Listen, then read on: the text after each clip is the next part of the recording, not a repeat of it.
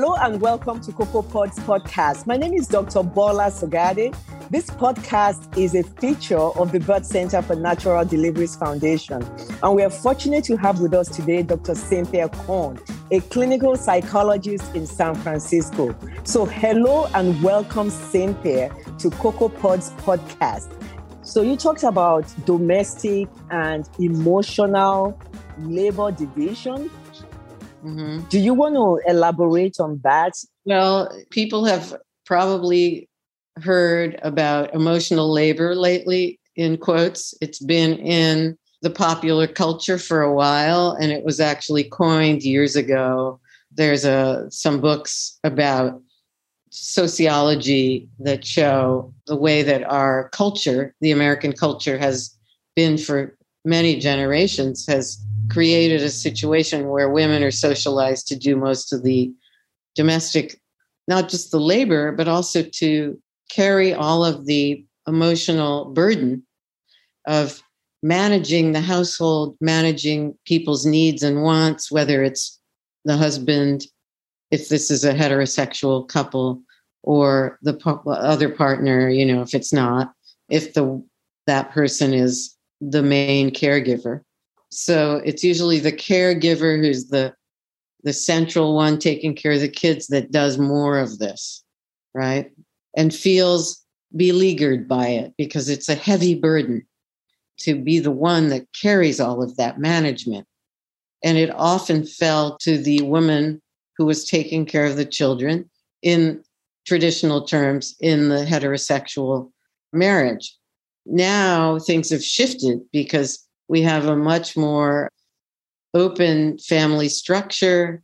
We have LGBTQI couples of all kinds creating change in the way these things are done. But apparently, statistically, and I know some of this, even though I'm not an authority, it hasn't completely changed. The person that decides to be at home with the kids or who does more of that ends up doing more of this work, whether they're in a relationship with a partner who works outside the home or works at home. So it can be difficult for that person. And then we also talked about intimacy, sex, and uh, this appears to probably be also can be a frequent source of conflict between couples. And I wonder if the disagreements are about the frequency of, of uh, intimacy with one person feeling their needs are not being met, and the other person feeling harassed or badgered. How, what are the ways in which intimacy could cause conflict amongst couples? You're talking about when it doesn't feel balanced, when the one person wants more intimacy and the other seems to either be avoiding it or withdraw from it or alternatively maybe just not want or need as much connection because that can happen there there are differences so i think the most important thing is to first explore and understand that there are differences as well as at the same time try to understand what really is going on in terms of this particular coupling. Um, and often there are other underlying dynamics that are causing estrangement or a problem in their connection. There can also be actual sexual difficulties. And in that case, there may need to be medical intervention, or there can be just some kind of difference in desire that needs to be understood. The idea would be to make intimacy come back to life between these two people and figure out how to have a compromise where they can have enough of it and one the one partner who is in some way avoidant or threatened or not as needy of it is able to still feel accepted by the other, and the one who needs more is able to feel fulfilled to some degree, at least. And this is something that it takes a long time sometimes, but therapy is very useful in this regard. So now, if one couple cannot resolve this, mm-hmm. uh, like the partner that wanted more couldn't get more, I mean, and this led to infidelity. I mean, how have you have you seen cases like this in your in your work, and how have you helped?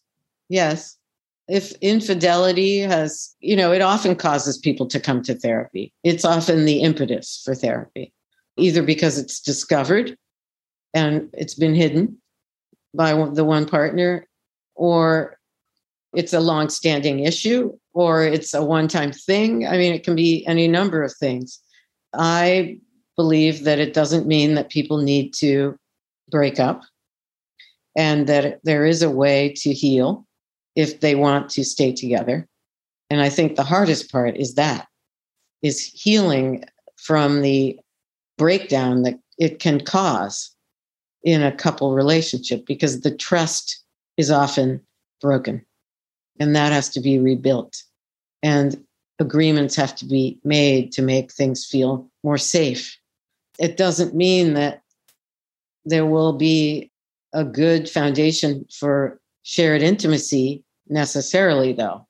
So that also has to be an ongoing stream of the therapy along the way. Can it be rebuilt?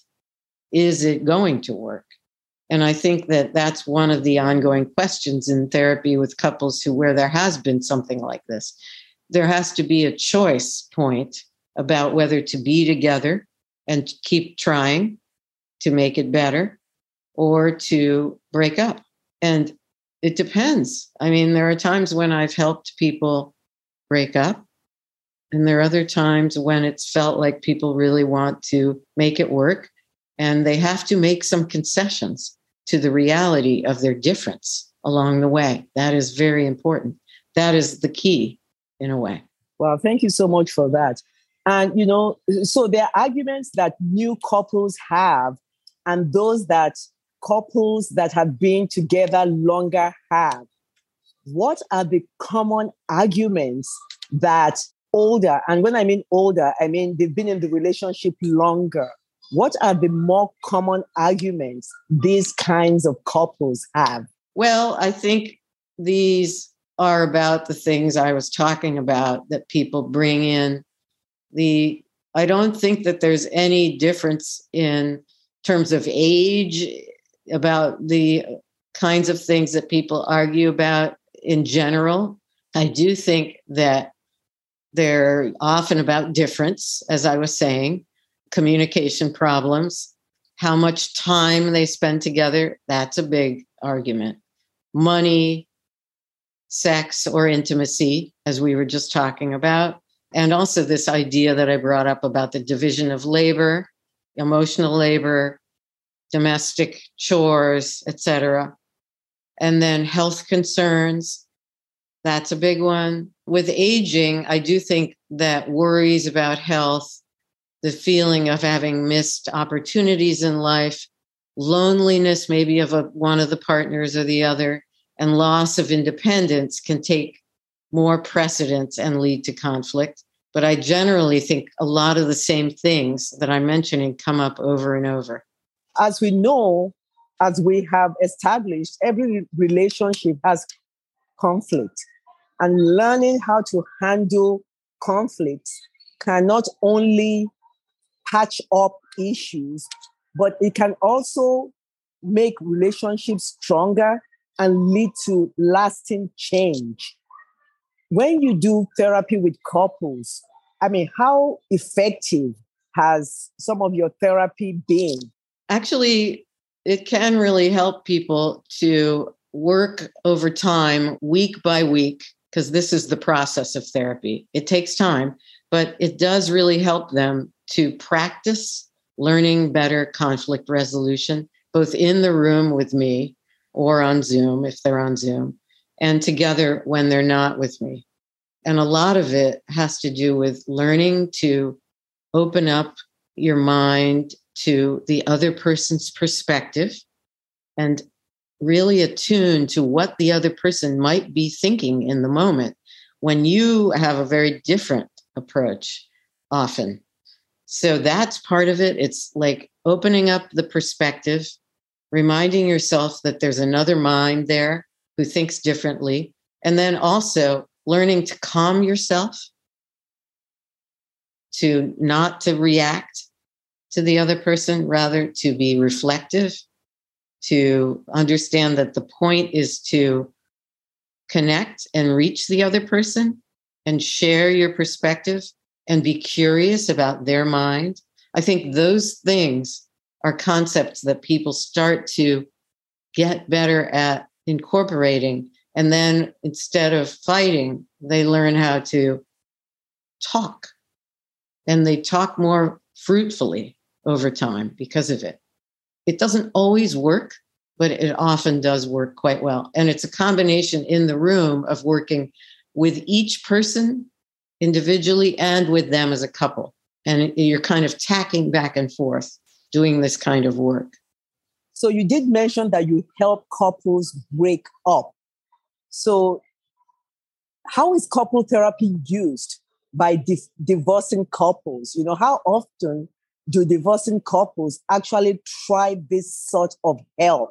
And at what stage of the relationship or the breakdown of the relationship do couples seek, you know, like maybe a couple, they see that they are destined for divorce, but it's just like, let's try one last thing. So, at what stage of that declining relationship do they reach out to a counselor like you? Well, that's a good question. I think that's the operative question. is like, why don't people start therapy earlier? I think behind your question, that is implicit. People, I would suggest to people that they come to therapy even just to improve their relationship when it's not going badly yet, but they can sense they have some difficulties. So I think that those are the most healthy marriages or partnerships when someone decides and tells their partner, hey, maybe we need some help with this should we see somebody a little bit to, to learn some better ways of relating together so that we don't get into these difficult situations where we have a stalemate or an argument that rises to a place where it's out of control or where it's destructive?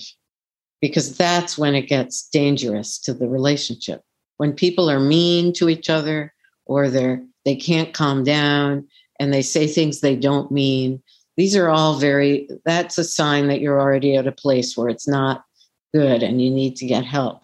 So i think helping people break up only happens when we decide together in the in terms of the process of therapy that that's what the partners want and that it feels like it's the right thing.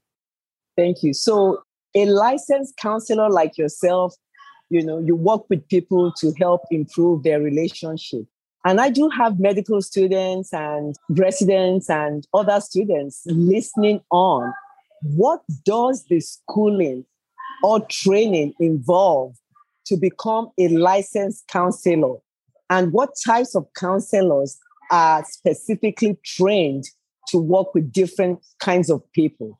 So if I have a high school student that says, I want to be like Dr. Cynthia Korn, what career path should they anticipate? There are various paths to becoming a psychotherapist.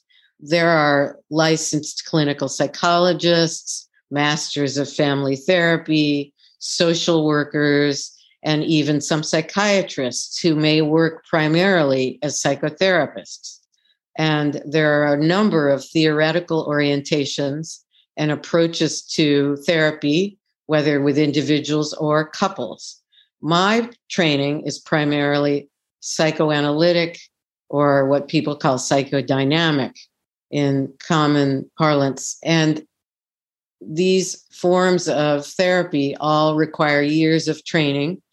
And you either have to get a master's or a doctorate or a, a clinical social work degree, and then go on to do training under practitioners who are senior to you often for a few years to get the hours required to become licensed. So, in every state, there's a board for each of these fields that I mentioned, and people can read about what the requirements are and they can learn about which schools might offer the training they're interested in. But I do suggest that if you're in high school or in college and you're thinking about this, that you do some research on your own to figure out what appeals to you and look into even the curriculum at these different places.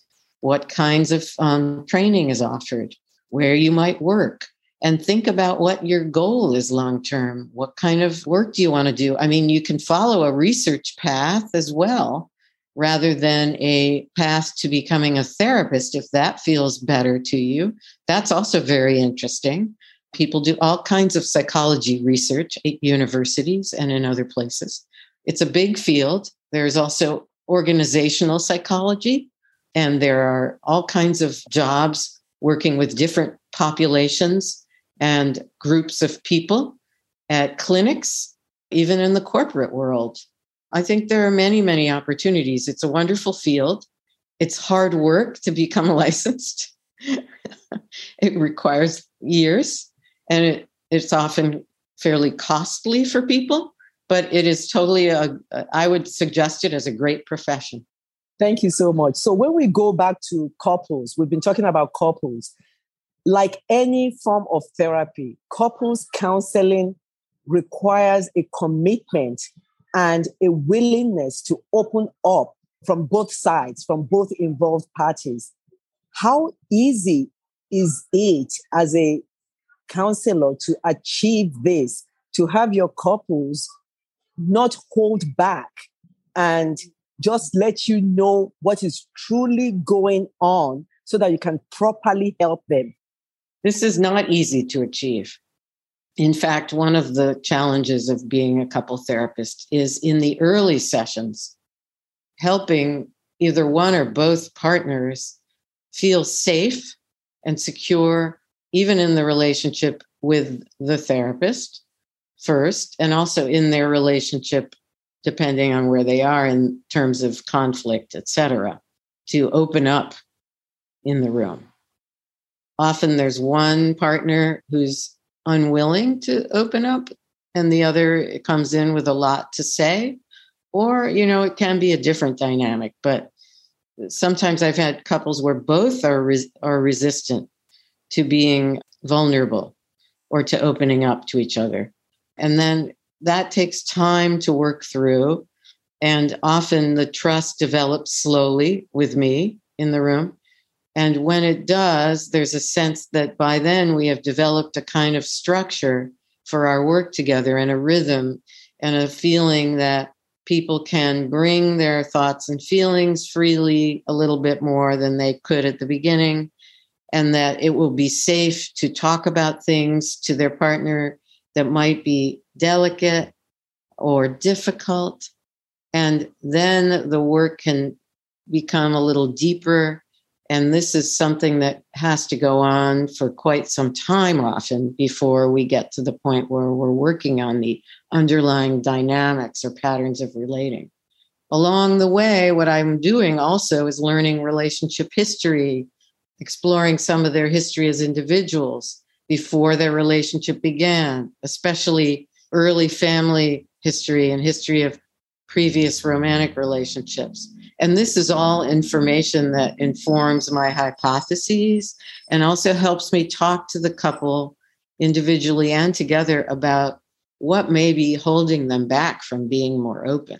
So the the history of the family of origin mm-hmm. and previous relationships, these are very important factors that could impact the current relationship, whether the couple is conscious of it or not, right? Correct. And also, those bits of history and information let me know about the dynamics in other relationships that may be being repeated in this relationship. And often those things can, we can make links, including if there was trauma, for example, we can make a link from the traumatic relationship from, you know, or something that happened in childhood, even to something that might be going on now. And that can open and unlock something in the person. You know, I'm saying this could be a revelation. I mean, it may or may not be so revelatory for some, but for others, it can be. It can be a, a moment where there's a catharsis, even.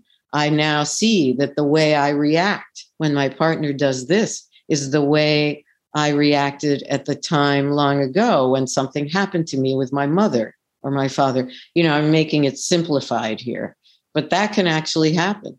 And those things are very powerful. And then they have an influence on the bond with the couple. Oh, thank you. You know, according to the American Association for Marriage and Family Therapy, more than 98% of its clients surveyed reported marriage and family therapy services as good or excellent. So, are there happy endings have you actually helped couples stay together that things were really bad and you know they came back to thank you? Can you tell us about some happy endings here? Yes. I do have couples who have stayed together and have come back. You know, sometimes people come back just briefly, they want to revisit what they learned. I have that with individuals and with couples.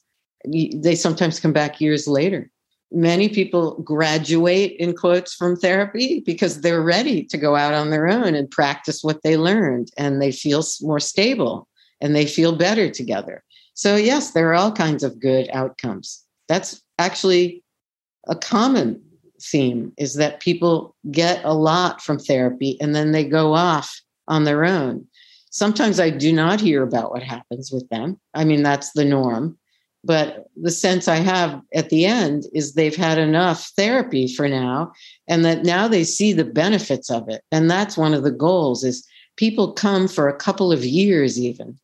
And they I know that might sound like a long time to your listeners, but it's actually a very good amount to start therapy and learn something and then take it on the road with you. And then later because you had a good experience, you might decide, well, now we're having a different part of life come in and affect us in a way that we didn't expect. There's a transition or something. Maybe we go back to therapy. For our listeners out there, we're fortunate to be talking to Dr. Cynthia Cohn from the Bay Area. She's a counselor, a licensed clinical psychologist, MFA PsyD. So we're very fortunate to be talking to Dr. Cynthia Cohn today.